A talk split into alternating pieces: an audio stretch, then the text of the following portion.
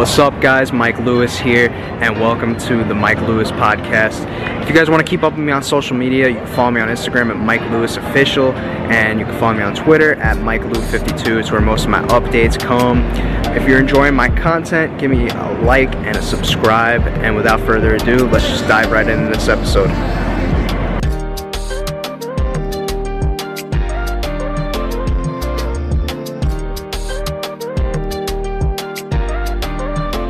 All right, Marie, thanks for coming on today. How are we doing? Thanks for having me. I'm doing well. How are you doing? I'm hanging in there. This is a long time coming. This link. I was. You just stole the words right out of my mouth. yeah, it seems like uh, all your fans are now my fans, and then like uh, those know, are great fans to have. So. Well, you got a lot of them, you know. Believe it or not. That's why I always like. I feel it, it's crazy to me because like that's why I feel like I avoided this like the first time that we had set this up because I'm like, who the fuck wants to hear from me, you know? But I, I mean, I guess uh, I'm flattered. yeah, from from just speaking to someone like you right now, like you know, you're just like you know, you live like a normal life. You know what I mean? Like you know, Jersey, New York area, says like a normal human being. Yeah. ever like, are you ever like alone sometimes and it feels weird just knowing that like a bunch of people are like constantly like monitoring like what you're doing on your day to day? Yeah. I mean, like it's I get and like especially as someone who's like super insecure, like I'm like the queen of post and delete. Like I post a picture and then I'll stare at it, you know, and like one mean comment, I'll take it down. So, yeah, it, it's pretty wild. I like honestly, the fans and the following that I've had have allowed me to be like super successful in real life because believe it or not, social media goes a long way these days. Um, but yeah, I'm, I mean, I'm grateful for everyone and whoever's listening out there that loves me. I love you back. So. yeah, I mean, you're all over the place now. I mean, I'm sure if you saw my Anthony video, we joked about Netflix and his Are You the One season. Final Reckoning just finally got put on Hulu for the first time. Did it really? Yeah, like in February, but yeah, it's on there. Uh, my my claim to fame, my final reckoning. I don't know though. If, I, if I'm making a hot take right now, I think that Vendetta is, is you know criminally slept on when it comes to the trilogy seasons. That's just my take, but. Was, was that the one with the uh, Redemption House? That was Dirty Thirty. Oh, oh, Vendetta's. Oh, the oh. middle one. Middle one. I've, I mean, these things blur together, but honestly like I, I i enjoyed it. I think that like that era of challengers was just so like fun. It was like before everything got really crazy and like kind of locked down where people can still kind of be themselves. Yeah. So yeah. I mean i wouldn't want to call because there was like uk people and like big brother people that just got brought in but uh, like in a way it's like the last like og type of run you know what i mean? Like now it's like completely evolved into like this just big jumble of you know shows and whatnot. But I think like that was like the last uh, you know nostalgic type of era of you know seasons. My sure. opinion. Yeah, I agree with that. Do you watch when you're not on? That was a big focal point. People want to know. I mean, I don't watch TV that much in general, um, but when I do watch, like, yeah, I'll catch up with things when I can for sure. Right. So you would happen to know that Amanda's returning then? I do know Amanda is returning. I do know everyone's super excited about that. I think I think it's awesome, honestly. I think that like there's always this stigma against women coming back when they're mothers and stuff like that, and to have like these powerful girls that like aren't afraid to speak their minds and kind of like cause chaos. It's just it's a good thing in general for you know this the challenge. Yeah, oh, and I'm glad you kind of brought that up too because I found it kind of weird how like every time a dad returns or is he competing for his kid, everyone's like, "Oh, this is so like cool," and then uh, and then a mom shows up and everyone's like, "Why isn't she home with her kids? Like, why is she taking off like so long?" It's like, is, isn't that the way of the world, Mike? Huh? you think everybody would think like us, huh? Yeah, whatever. I want to ask though, you know, just bouncing off to the real world a little bit. What why would they send you to a location like St. Thomas? Because I went and rewatched that season. I mean, actually, to be completely honest, I've spoken with most people from your season, um, and they all had like pretty much the same, you know, response when it comes to that. Is like that location pretty much. Uh, you guys were what? You were stuck on an island pretty much. You had to uh, pay the boat to navigate everywhere. Was yeah, yeah. It, it, was it was pretty crazy, and I don't. I mean, I think that they learned their lesson from that. Not that the real world lasted that long afterwards, but I, I was kind of grateful because I was like, thank God I wasn't like in a Vegas type of city because where I was at that age trying to drink and stuff, it kind of like tamed me in a sense, like versus if I was like out getting bottles somewhere. But it was definitely an odd season. I remember when like I first when they first told us where we were going, I was like St. Thomas, like really St. Thomas. so whatever. I don't know though. Had you been on the spot and they're like, "Where do you want to go?" I feel like you would have said Vegas. A hundred percent, a hundred percent. It was it was divine intervention happening. was like, uh, how many times did you guys go out though, like to like you know clubs and stuff? Was it that often? Because it didn't seem like a ton of times.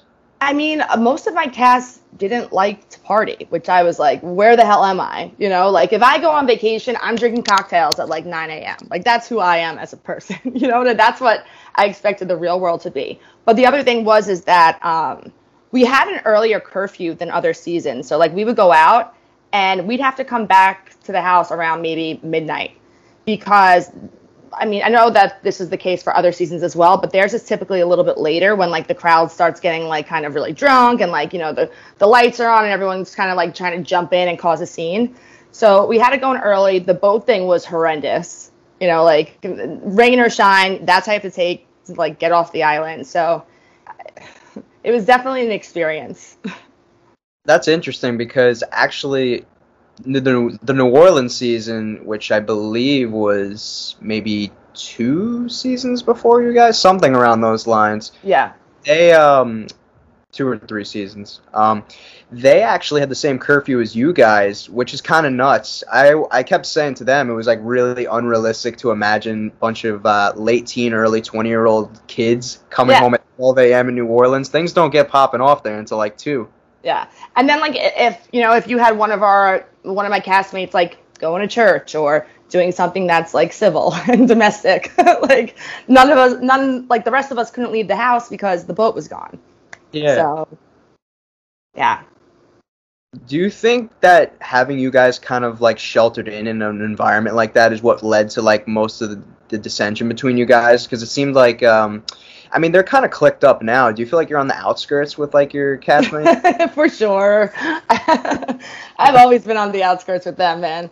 Um, it's really interesting because a lot of the drama that happened on the show didn't even get aired.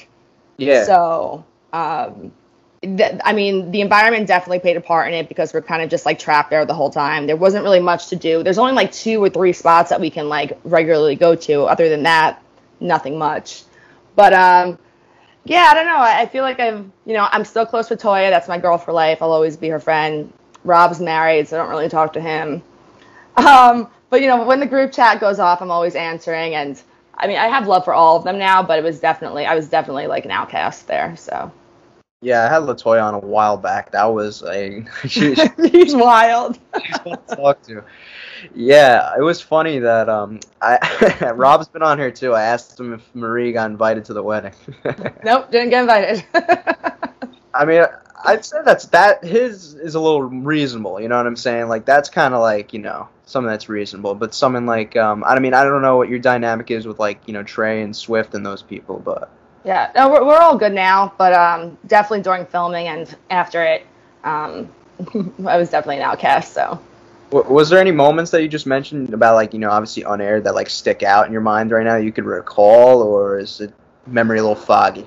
Um. So there was one day that Swift's friends were there, and we were taking a boat ride home, and I was three sheets to the wind, like black on drunk, and apparently I tried to like push him off the boat, not like really push him, but like fuck with him, kind of push him, you know, and he when I tell you like he was talking to producers and all of this stuff, like how he wanted me to get kicked off.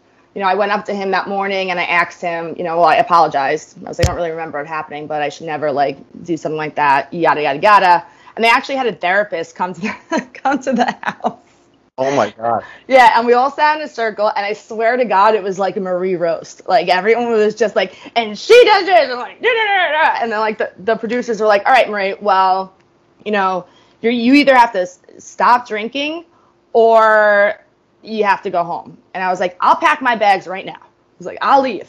what am I gonna do if I can't stay here and drink? Like, then I'll really be miserable. Um, so once I kind of like put my foot down with that, they never really went through with it. But wow, holy shit! Yeah, I was gonna bring that up about the boat. That's funny. it was playful, but honestly, I think Swift is hilarious. He's someone that like when you get to know, you have to really appreciate him as a human, and he's a, he's a good guy. He's another North Jersey boy, so. I, the, the majority of my cast was East Coast. I think oh, that. Hundred percent, yeah. Laura was the only one that was kind of like not from Brass. our. Yeah, everyone else was East Coast. It was like Jersey, Philly, uh, Maryland, uh, North Carolina. Like nobody from the other side. So. I think during like that like little nucleus where you took off shows in your first stint, I'm pretty sure that they wanted you and Trey for Rivals Three. That's what the rumor mill was. I'm pretty sure that they wanted me and Sam. Well, that would have been Rivals Two. Rivals, so, Rivals Two. Yeah. Is that right after my season? That was the season right after seasons. Yeah. Yeah. So I was I was supposed to be with. So when I had gotten off uh, my Real World, and so when we were filming the when we were filming the challenge, our Real World was airing. Yeah. So I got home maybe like almost towards the end of our season. I came home to all of like the trolls and all the nastiness. And for me, it was just kind of like, you know, I'm not a reality star. I'm just a star. You know, like I, I don't need the hate. I didn't have a job at that time. So it was like, before I kind of like, you know, jump into this reality TV world, I want to have an actual career um, it, it, just is who I am as a person, and you know, I, I, like to think that I have a lot more to offer than just being a, a psychopath on reality television. um, so yeah, so after Battle seasons, I ignore their calls. Well, they called me every season for about six years, and then of course I f- came back to Invasion, and, and that was terrible for me. So it wasn't really uh, the best comeback, you know was it you or Rob that declined X's too? Because I definitely think that they tried for that. I it was it was probably me at that point. Yeah. I had said no to them all the way up until Bloodlines, where I said yes. Um, and I was supposed to go with my youngest sister, who's an absolute like athlete. Like this girl is just stacked. And you know, I, I was still very much like in this business type like world, and I ended up kind of getting cold feet, and I backed out. She'll never forgive me for it, but that would have been a fun season to be so, on. So, so the original Bloodlines, you were slated to be on. You backed out. Yeah. Wow! Holy shit! Yeah, because the um the Stack sisters were telling me that that Vendettas before that was supposed to be a Bloodlines two, so they were supposed to have a second Bloodlines, and then you both ended up, you know, well actually you remained on the cast, but you know your cousin was dropped, and then the Stack sisters obviously got cut. Yeah yeah. when the format changed. Yeah, I, I, really wish I was on. That just seemed like an overall like fun season to be on. What Bloodline uh, season? Yeah, it did. Yeah. Honestly, it looked like a lot of fun. I would have started a lot of shit on that season. For I'm like also like I was also worried that like I knew how I was coming off these shows and how I took kind of like the criticisms and stuff from all of these people. And me and my sister are just completely different people you know and I, and I wasn't sure that she'd be able to handle that. And i also wasn't sure that like if someone ever said something about my little sister in that house i would have completely lost my mind. Like and yeah. like I was, I was just hoping that if and when i did come back to tv like i, I came back with like so you know like a, a, like a mature air about me. And I, I wasn't sure that that was going to be the season to do it so. It's like amplified when it's someone that's actually like an important part of your life is the one on yeah. the end of yeah. and I'm, I'm always that person that like you could say whatever you want to me and like I'm kind of unaffected but you say something about my family or my friends and like I'll go harder than like I'd ever go for myself. So it was kind of a predicament. Uh, looking back and like the situation with my work and stuff I wish I would have done it because uh, I ended up leaving the company I was at anyway but what are you gonna do right? So. Yeah you live and you learn. Yeah Was the appearance scene for you popping after your real world season? Like, how many did you, of those did you get to go on? I don't. I'm not even sure if anybody watched St. Thomas. like, I was so pumped. I was like, I'm gonna get paid to go to bars. Like, that was not the case. Uh, it, it's definitely, um, you know, a different situation with reality TV. In fact, I after I got off the show, I deleted all of my social media accounts, uh, my Twitter, my Instagram. So like, what I have now is what I had before. In fact, if you go on Instagram and you look up Marie MTV, like somebody stole my handle, like, like they took it away from me. Um, but yeah, I don't know where I was going with that. Yeah, you know. you know. no, um, this is funny because Trey. I don't know if you, you ever heard from him or not, but one of the appearances they had him going on was like super weird and like janky, and I could like relate because I've actually been to the place. It's Yeah. like they had him going to an under 21 club, right? So like all the girls there were obviously like you know young, all the guys there, everyone's young, you know, and they wanted him to like judge a tour contest with a bunch of like 16 year old girls. It was like the weirdest thing, and then he ended, he ended up like leaving early or something like that, and like get into a fight with like the manager of the place. I think I got like one, one or two of like those types of events, and one of them was like upstate New York. I brought two of my girlfriends with me, and when I tell you, literally nobody showed. I felt so bad because I like was like, well, you know, sorry guys, but like you're still paying me, kind of thing.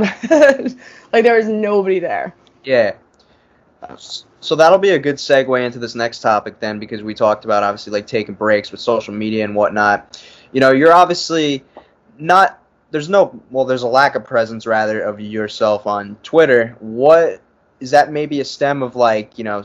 Obviously, you mentioned about fans, what they might say, and just like negative vibes. Like, what is like the real stem of you uh, having maybe a lack of presence on Twitter at the moment? So, I no longer have my Twitter. If I was to sign in today, I wouldn't be able to get my blue check mark back. I'd probably have to have a new name. Um, and for me, it was just about, listen, like, there's a saying where, you know, don't put anything in writing. You know, I think that a lot of these potential or future castmates can learn something from that. Where you know you you have one mood swing or you feel a certain type of way and you put it in writing. You know that stuff comes back to haunt you. Twitter is it's not an asset to me. It doesn't make me money. It only honestly it aggravates me. And the more that you the more that you speak up and you use Twitter, the more that you open yourself up to trolls and that kind of stuff. And again, like I'm just I'm a normal human being. Like I, I get very, very insecure. And I also like I don't like to I don't want people to think that I'm not who I am. Like I'm humble, I'm a nice person. And there's been times where like I've looked back on my own things that I've said and I'm just like, who am I? Like that's that's corny, you know? So I deleted my Twitter. I'm not there anymore. I still check in here and there with a little secret uh, Twitter, but outside of that, uh, yeah, I like to keep to myself now. I think it's a better look for me. No, I hear what you're saying. I mean, if I was, um, you know, obviously my current situation kind of calls for it, of course, but I totally get where you're coming from. I actually deactivate my time to time. Um, it's good for the soul. yeah, good for the soul. do you feel like maybe you do you lose yourself in a way? Is what you're trying to say? Like through Twitter, like you don't recognize yourself when you're tweeting? Yeah, and you know, the more that you feed these trolls and like you answer these people, you you not only lose yourself, you lose your time. You know, you're focused on things that really don't matter. And in the grand scheme of things, like nobody cares. Like this is what people have to start getting through their head. Like nobody cares. They're not thinking about me today or tomorrow or the next day. And people could be really cruel. And it's just like I, I'm not that person. You know, I, I'm not someone that like just needs to bash people. And listen, I, I've done my fair share of bashing, so I apologize to all those who like caught it while it was hot. You know, but like, I, it, it just it, it doesn't. It's kind of, it stifled me in a way of like growing up. Yeah, that's a good way to put it. I, I, Twitter is, and I told you this before the recording. It's like the hot spot for impulsive. Yeah. just- Yeah, and then I would look back on my Twitter and I'd be like, why the fuck am I tweeting every two minutes? Like, way to let people know that I'm not doing shit in my life. Like, you know, like that's when I knew that like I was just not in a good place. Where like I'm constantly tweeting and I'm constantly looking at things. Like, if I wanted to grow up and be successful and do the things that I, you know, I'm hoping to do now, it's like I don't need to be voicing my opinions about things that don't matter. Yeah, for sure. So, how different was jumping back into your second stint from your first one? Like, obviously, there was still like a lot of people you remembered from shows, but um, how like different was it? Maybe for you mentally and both like you know being in that environment. Well, this is something that I wanted to speak about on some sort of public forum for a minute, so I'm going to kind of like move a little bit further for it. um, and then come back around here. So, ab- about almost a year ago, um, I ended up in the hospital in West Palm Beach.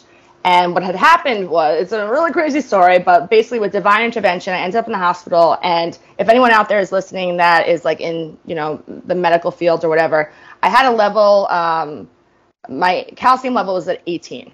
Um, and after being in the hospital for two weeks during COVID, I found out that I had something called hyperparathyroidism my entire adult life, basically.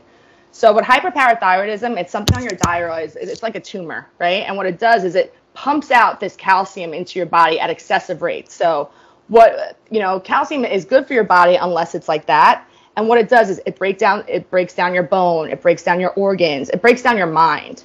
You know, and it's it's funny to me because going back to your question, when I came back to the show, a lot of people kept saying, you know, she's not who she used to be and you know all of this other stuff. And to me personally I, I, didn't feel like that either because i was looking at girls who were half my size and i come from like you know an athletic family. I'm a bigger girl quote unquote you know. So for me to sit there and see these girls who are half my size you know beat me in these physical competitions i was like what is going on? So you know looking back when we do these shows, we don't get health insurance. So I never, you know, was going for my blood checks and all this other stuff. So I I was really hoping that if and when the time comes for me to go back, you know, on screen or you know have the opportunity to, that I want to bring light to that. There, there's so many things that you don't know what's going on in your body that like you might just assume is like you being crazy. Like the symptoms of hyperparathyroidism is like weak, moody, you know, like bitchy. I thought that was just me being me you know but meanwhile like if i didn't end up in the hospital when i was supposed to i was the doctors told me that i was about like two weeks away from dying. So really? yeah like I, legitimate i'm not just saying this to like you know get clout or whatever. Hyperparathyroidism is something that um, if diagnosed early enough is very easy to contain. But at that point i had been living with this for so long without you know doing my medical checks and stuff that my kidneys were about to fail so looking back on the show, I was 100% not the same person because obviously I was unwell. Um, but yeah, there was definitely like a fire missing from me when I came back. I think that people were like expecting to see, especially after my Battle the Seasons debut. Um, and I just, I, I just didn't have it there. I was also very weary about how, you know, what I would do on the show might reflect my actual outside life. So yeah. So you said that was a year ago. You, you said. Yeah. So I have not. I haven't been on any show like in good health since Battle of the Seasons. Wow. So was there like a particular event that took place that had you go to the hospital? All right, fine. Twist my arm, Mike. Um, so um, this is actually this is a really crazy story. So the majority of my adult life, you know, when I was in sales and stuff, I was taking Adderall. The pandemic hit. I actually, you know, I was it was during COVID. I was actually quarantining out with Nany, like out in Florida. Wow. And I stopped taking Adderall because I was like, what, it's not like I'm working, you know, what do I have to do? Right. So I stopped taking Adderall and I just became super, super lethargic. Like I couldn't get out of bed. Like I was, I was super skinny. Um, and my sister called me up one day, and when I tell you, like, we went from having a normal conversation to me, like, absolutely losing my mind and, like, breaking down. So she flew out to Florida to literally pack my bags for me and bring me home. So she brings me back to New York, you know, and now, I'm, you know, I'm lucky enough to have a super supportive family where, you know, we're discussing, like, what could possibly be wrong with me? You know, like, what is going on? Um, so we came to the conclusion that it must be withdrawal, right? I must be going through Adderall withdrawal. So, I made a decision that you know it was COVID. I can kind of be like off, you know, off the radar. That I was going to check myself into rehab. So when I first was looking into rehabs, it was going to cost me about thirty thousand dollars for a month, for like the full month. And like here I am, like sitting there, like thirty thousand dollars. Like my parents were ready to like do whatever they had to do to get me there, but I'm like for an Adderall, like that doesn't. It's not like you know the people that are going into these clinics usually have much bigger problems than that. Um, but I ended up finding an insurance plan that my dad had made me get when I lost my job in Florida due to COVID. And I found it like under my seat one day, like while I was going through this process. And I called them up and I had literally three days to reinstate this insurance for like $68. And it went from $30,000 to $1,500. Wow. So for me, I, I was like, this is a sign, like, I gotta go, you know? So, you know, I put my ego aside for once, thank God You know, I was on the next flight to West Palm Beach, and I'm I'm like it was straight out of a fucking movie. Like my roommate's name was Hope. I had a little like rehab boyfriend, right? So I'm there for about 22 hours, and the nurse had taken my blood, and they called me into the nurse's office, and they were just like, "Hey, like we need to send you to the hospital." You know, and I was like, you know, why? Like I felt I still at that point was very much like losing my mind, but still like you're not really sure what's going on there. Um, and that's that's kind of how everything transpired. So, like, uh, you know, I think it's really important for people to know that like I didn't know that I had hyperparathyroidism. You know, like I didn't realize that it was something that was like inside of me and stuff like that. But I still made the decision to seek help. And I think that's super important for people to hear. Like, it's okay to not be okay. Like, there's so many different things that are going on in your body that you might not be aware of. And there's such a stigma against this mental health thing. Like, it's funny because I feel like I got a get out of jail free card. You know, like where in in any other situation, my parents would have been, you know, probably a little bit. Eh, eh, you know, this is sad to say, but probably a little embarrassed that they had to tell their friends and family that like I went to rehab. You know, yeah. but I actually ended up being sick, and it, and it had nothing to do with the Adderall or anything like that. And it's funny, it's because you know some of the one of the symptoms of hyperparathyroidism is lack of attention. So I was like self-diagnosing myself, you know, my entire adulthood. But yeah, I think that's really important message to get out there. Like I didn't know it, I put my ego away, and like you never know what's going on in, in your body. So it's kind no, of it. I, I really appreciate you sharing that story because I think that it's kind of important for someone like you to, you know, come forward and like speak the way you are right now because oftentimes we see maybe fans of the show or you know they see what they would consider larger than life personalities and think like they're just like they've got like a coat of armor. You know what i mean? Like yep. negativity doesn't affect them you know like internal stuff doesn't affect them. And i think for someone in like your shoes to come forward the way you are now is like really big and important. I'm glad you i'm glad you did that. So good on you.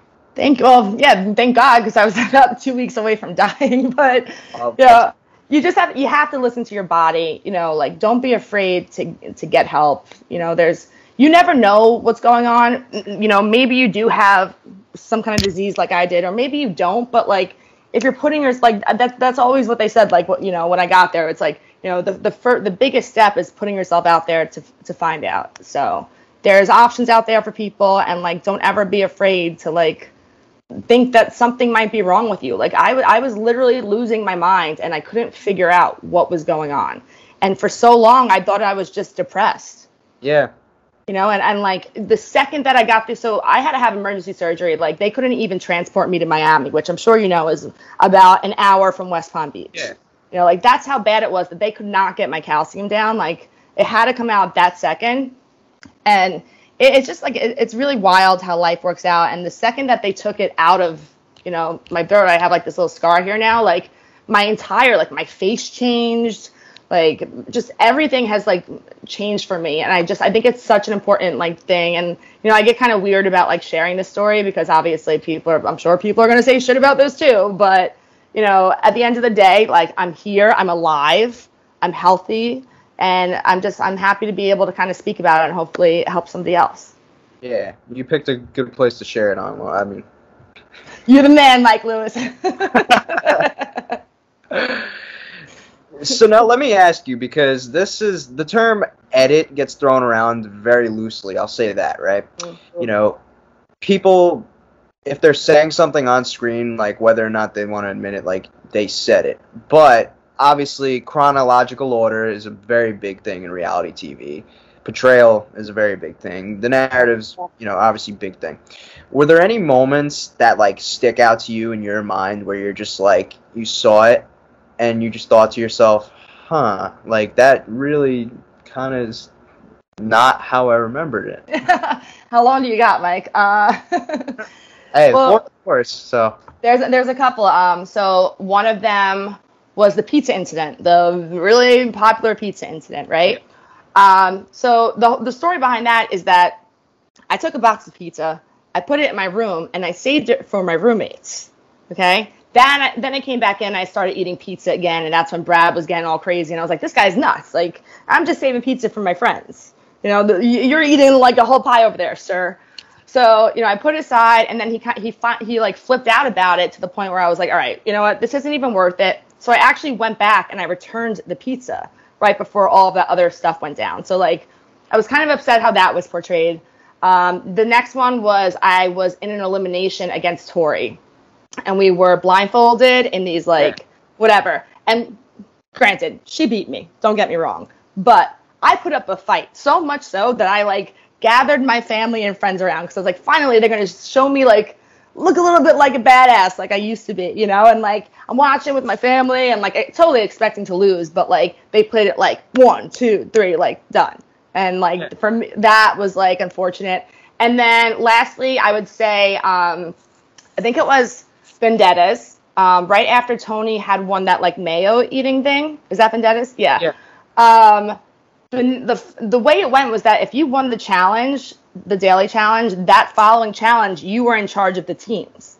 So it was an underwater challenge and I came up with the idea because it was a guy's elimination to make these teams in a certain way that basically solidified like who was going to win and who was going to lose. And I put myself on a team with it was like me, Kam, Kaylee, Nelson, and Brad, right?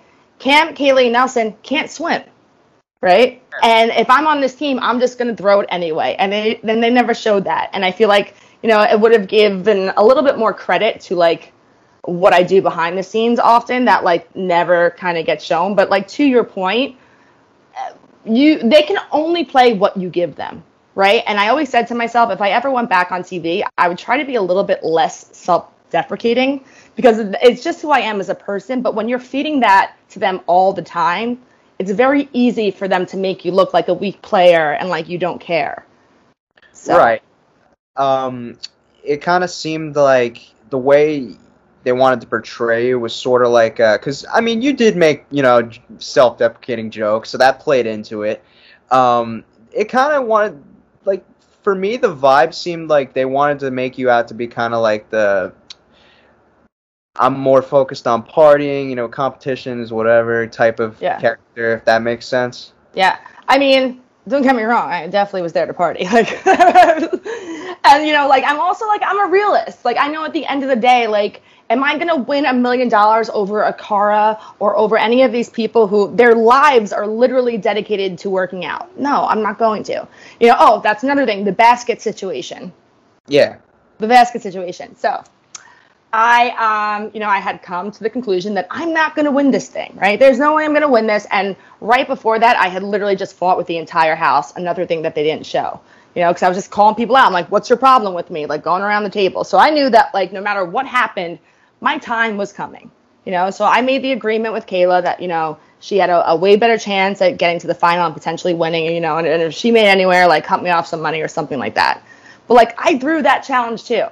So, you know, there's a lot of lessons to be learned for myself if I was to ever go back, or even the people that are going on. You know, you have to be very conscious of what they can do with your edit and what you're giving them. Um, and you know, if I ever did get the opportunity to go back, I think that I would make sure to let people know, like, I'm here to play too. You know, Big T, like, sh- I love her. I think she is phenomenal TV. I think she is gold, absolute gold. But at the end of the day, like, you know, she seemed like a better competitor than I ever did, just because of the fire and yeah. you know her her confidence, which is something that like I lacked for, I mean, a multitude of reasons at this point. But you know, it just goes to show like that's it really comes down to what you're giving them. Yeah, that that elimination with Tori is the one that like kind of stuck out when it comes to the edit because you I think you could like clearly see like some patches of hers were like removed. You know what I'm saying? Yeah, yeah, no, I was I was really amped about it because like I when I tell you like I thought my ass was gonna be like I thought I was gonna be destroyed on that thing. So if like for me to come out of it and like you know lose by like one patch or whatever it was, like I was I was like I felt good about that, you know. Yeah. But, nah, no, no. Yeah. So.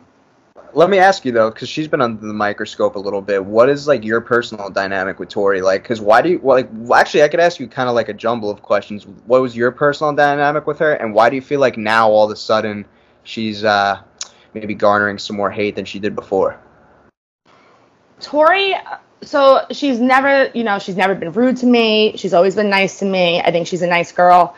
I think that she's very smart, something that I've lacked in how she portrays herself and being weary of what's going on. And I think that that will make other competitors and eventually viewers kind of like see through that, you know, like what's really happening kind of shit.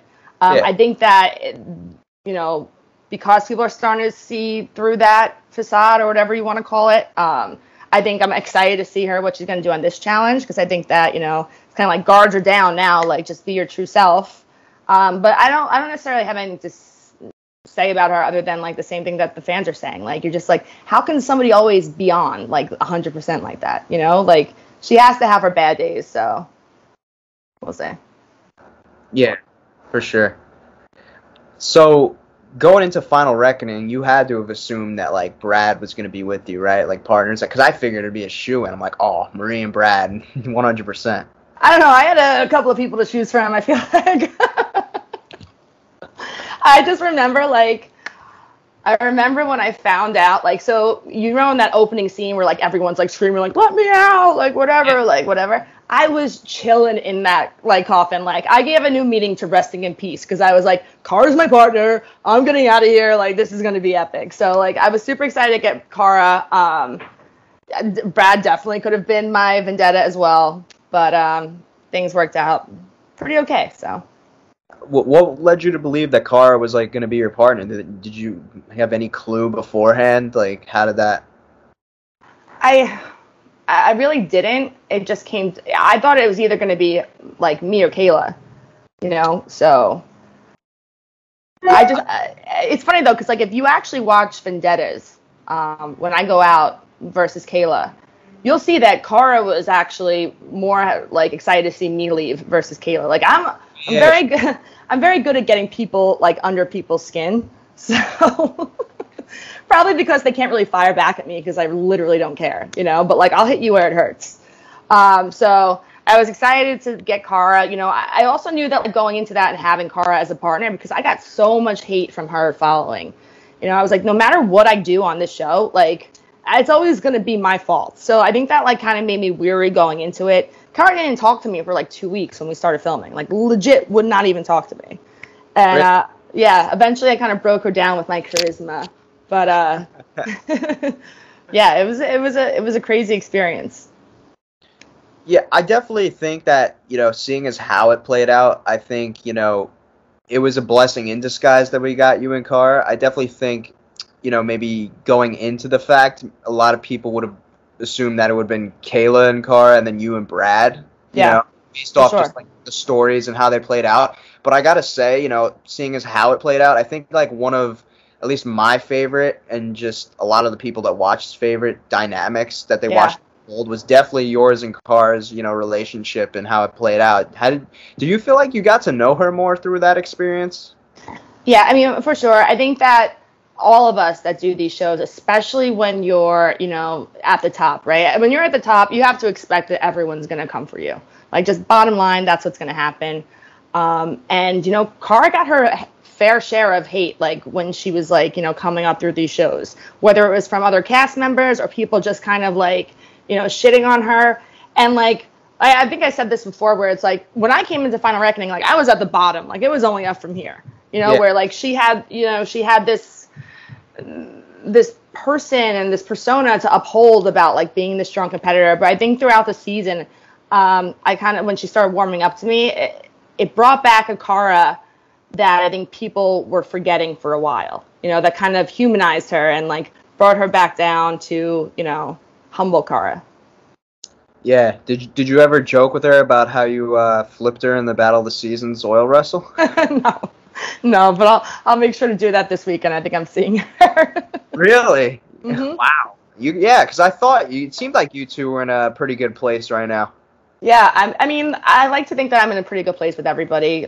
I'm someone that gets over things really quickly. It's when that's why I like the Twitter shit. Like, it's it's when that the stuff keeps coming back you and you back at you, and you feel like you kind of have to like defend yourself, you know, from all these people. That that's where a lot of things get lost in translation. So she seems like she's good. I think that she deserves more than anybody else to be on these shows. I think it's kind of fucked up that she's not. Yeah. Um, but I also think that you know production and the powers that be also have like particular feelings about her and Paulie. You know, and I always say to her, I'm like, you know, I think that you might have to separate yourself And like it, like if one of you were to get on, like you'd have to do that. And I don't think that you know she's in that place. And I mean, nor should she be, right? Like she gave so much to the show that she deserves to be on it regardless. So. I mean, for God's sake, she's the face of the Paramount Plus logo. Right? Like, come on. It's a, it's it's actually it's pretty sad, honestly. I, I feel like it, it's weird though. I feel like this always happens with these female winners, right? Like something's fishy. yeah, but also like it's it's just again, it's like it's America. You know, like the same way that mothers get shit and all this other stuff. Like yeah, we women like when we go on these shows, we just we get the brunt of things. You know, you've never seen like a troll coming at any of the guys talking about their looks or you know all of this other stuff. And this is something that people have to deal with every single day and it's fucked up. And i think that it's important that like moving forward all of these you know reality personalities or whatever you know are really mindful about what they say about each other because it it opens up a door that like should not be open. Yeah. And if you're the person doing it like it's going to be open so yeah it, it's it's definitely like it's something that bothers me because you know i mean i think we talked about it or we might have talked about it in the beginning, but um, we see, and this is no slight to any dads that compete on the show. Like, good for you guys, like, kill it. Um, yeah. But, but you know, with someone like I'll use Teresa as an example. She just came back uh, on the last season, Double Agents. Like they were calling her like Toxic T and stuff like that for literally playing the game. Like I don't know what I missed, but are we not supposed to make power moves? Like this is what we came up on, and you're yeah. gonna. So yeah, and, and, I think that outside of like most reality shows, like the challenge is it, it's not scripted at all. You know, they can take whatever they want and put it wherever they have it. But, you know, compared to these other shows, it's really easy for these people to kind of like brush off haters and like whatever is happening because it's like, all right, well, they told me to say that. You know what I'm saying? Versus a show that like this is like who you are as a human being. So, yeah. And I think like one of the biggest moments well not moments, just like instances, was the final of Final Reckoning, which obviously, you know, a little clip that you posted surfaced a while back. Um, one, how did you get a hold of that? Is my question. But uh, um, so I was doing the uh, I was doing the recaps at the time. Okay. So I had like I had like a lot of the stuff that they were sending us um, didn't necessarily make no act no that's not true. Um, that's what they showed us when so right before you go out and you film the reunion, they'll they'll kind of give you like a mashup of what happens until the end, so you can speak about it. And yeah. that's what they showed, but you know what they show us there, and also like before the cutting room floor isn't necessarily what actually makes it to the end. You know, they also didn't show that I, like I told you, I was I was ill. You know, I had this disease going on that my bones were breaking really easily, and and right the elimination with um between Johnny and like Natalie and them um, I went out to use the porta potty and then ended up like falling out of it. I don't know how I did that, but regardless, I sprained my ankle, and they didn't show it once. Like my ankle was like the size of a of a football, and not once did they show it when I was running through it. They just you know, again, like kind of jumped on the fact that I'm a quitter and stuff like they like even at the eating part, I remember eating shit and like saying in my interviews, like everyone says like I don't have any heart, but here's fucking six chicken hearts in my fucking mouth, like go fuck yourself kind of shit, you know? And like none of that was shown. So yeah. Wow. Yeah, there was like a lot from that. I was like, had they shown that clip that you put up there, I'm like, one, it would have provided us with a lot more substance as to like, you know, what was going on. And um you know, two, I was like, wow, I didn't know Joss had that much personality. No, I'm kidding. Honestly, like they cut out a lot of like when me and Cara got drunk and like started fighting with everybody. They cut out so much. Like I was saying some absurd shit. I was like, oh, there's a lot of lions, tigers, and cheetahs in here, like yelling at Paul. Yeah. Like there was so much shit going on, and like it, uh, it was just it was wild. Like the fact that there was wine there. The I remember like this tweet that uh, the Challenge MTV put out where it was like, if Marie knew there was wine in the final, she would have made it like five years ago. And like one thousand percent true. Like would have been there. so so let me play devil's advocate a little bit here. Do you th- believe or buy into the theory at all that Joss and Sylvia potentially won that final? I so I mean, it had to be it had to be super super super close. Like it had to be. Um, we knew that going into it. In fact, like there was parts that they didn't show. Like that's another reason where like me there was a whole puzzle part where like you think that me and the puzzle queen would have like knocked out of the park, but like we were literally the last people to finish it. In fact, we like we ran out of time, right? So between that and then the eating and all this stuff, we had absolutely no shot of winning, right? But I think that like people kind of got nervous.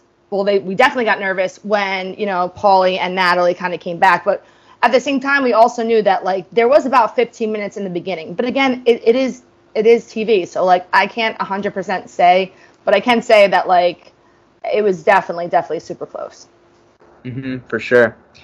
And you obviously your last appearance on TV was Ex on the Beach. I'm curious about your experience in the vibe because you know obviously spoke with Anthony uh, last week, and um, he definitely suggested that the vibe was definitely a lot more superficial, maybe, than other MTV shows that he's been on. Would you say that the vibes were a lot more uh, different on Ex on the Beach than say like your you know your challenge season or real world type season? 100%. I mean, the real world and the challenge, I mean, it was just, you're also there for three months, right? Well, I mean, the real world was three months and the challenge is many, many weeks. And there's so many different people there that they have more than enough content, right? But with Ex on the Beach, we only filmed for four weeks. So there was a lot of situations where they would be like, all right, can you guys come film this scene kind of thing? Where just really made a just an awkward situation in general because, you know, I'm not really an actress, you know, whatever. Um, and that's where I think a lot of like the gripe came between me and Devin because, you know, we'd sit there and like he would go off on this like one thing and I'd be like, wait, wait a second, like time out, like I thought we were friends, like, like all this other shit. Um, but yeah, it, it was definitely, definitely a whole different experience. Yeah. So you don't think you would ever do a dating show again? I mean, I'm I'm turning 33 tomorrow, so no, I hope not. Like that would be fucking embarrassing. like yeah. I'm not to I don't know if anyone wants to date a washed-up reality star on reality TV. I think I think there's more prime pickings for that at this point. So no.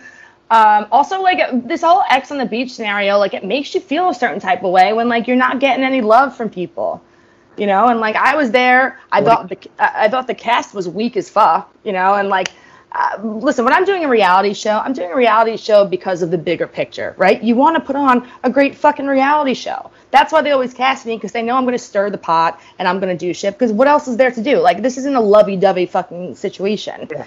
And that's why I had such a problem with the twins because, like, I was like, what the fuck are you doing here? You know, like, I can't be the only one carrying the show. And clearly I couldn't, you know, because, like, it wasn't like a, a very well recepted season of the show but had like I think that had you had you know my storylines and with like the Devin, but then you had other you know cast members that had other you know spice going on, it would have been a whole different situation. But it just goes to show how like these casting decisions can really make or break a show. Yeah, for sure. A fan wanted to know what was your thoughts on Aubrey O'Day kind of being fake.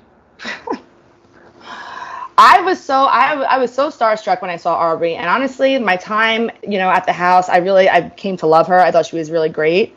Um, you know, afterwards, I had a I had kind of beef with her because again, she was like all up on the twins, even though she was saying all this different shit. But I mean, at the end of the day, like again, like I, I I'm really trying to get to a place in my life where I don't judge people on those actions, just because like there's just there's so much bigger shit out there. I, I truly believe that she's a good person. I actually like I almost wanted to reach out to her one day after I saw like all of the pictures and stuff that came out about her recently because like man like people are fucking brutal and like it's just it's so unfair so I think she's a good person. Do I care if she's friends with the twins? No. Do I think they're corny? 100%. But like, what do you like? Who am I to judge, right? So whatever. Yeah, that's a good way to uh, put that. So I think the question on a lot of people's minds that are going to be watching this, they're obviously going to be curious, you know, when were you last called? Like, when could we have seen you?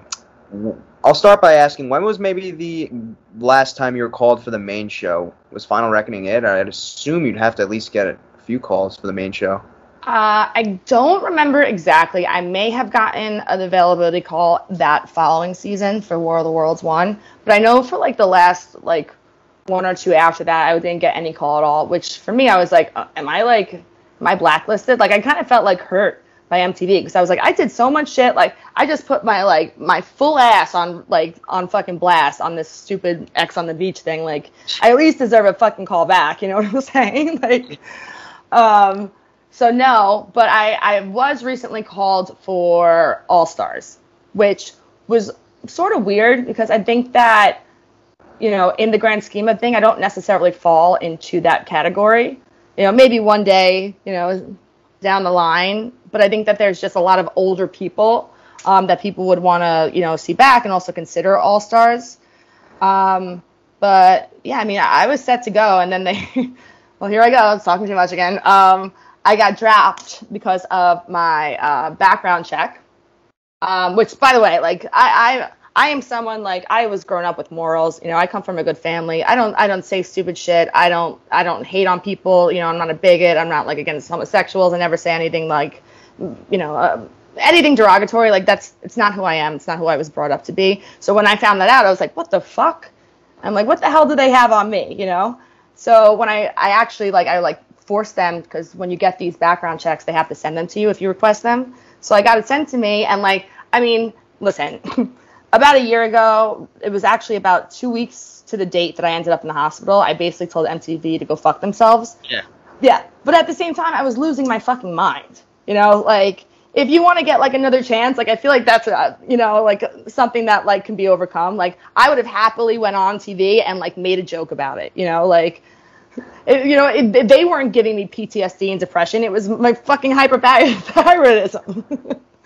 you know but then like the other stuff was, was really it was like um i had like a backless shirt on and it said like you know um, the cdc said masks and bras are optional by the way this is after the cdc said that like masks are optional so it was like you know we, we're living in a different age right now where i can understand where i wouldn't be the most appealing person to bring on when you have a very sensitive um, audience mm-hmm. you know and they also know that like listen, I'm, I should not have posted that. I shouldn't even be talking to you about like this whole like background check thing. But it's it's who I am, and like you know, I, I was super excited to go on there because I felt like I had a story to tell, and I, and I still do because like. Uh, there's something there's a part of me that after giving so many years to the show and also like you know the mental stuff that you give and like a, a part of me has been given to MTV you know where like I I feel like I deserve another chance, whether it be with, you know, the challenge or whatever else it might be. No dating shows, you know. But to go on and like prove to people that I'm not this like psycho that like the last show I was, you know, sought to be at. Like there's so many times where I think about like Ex on the beach and how like if I was in the my, you know, the right mindset that I am right now, like how I would have reacted and handled myself differently. You know, and I, and I believe in my heart that I deserve that opportunity. And uh, who knows if it will come, if it will ever come because timing means everything, right? Like that's why a lot of people was like, "Oh, why can't they get like this person and this person?" There's so many different things that play into someone accepting their challenge call.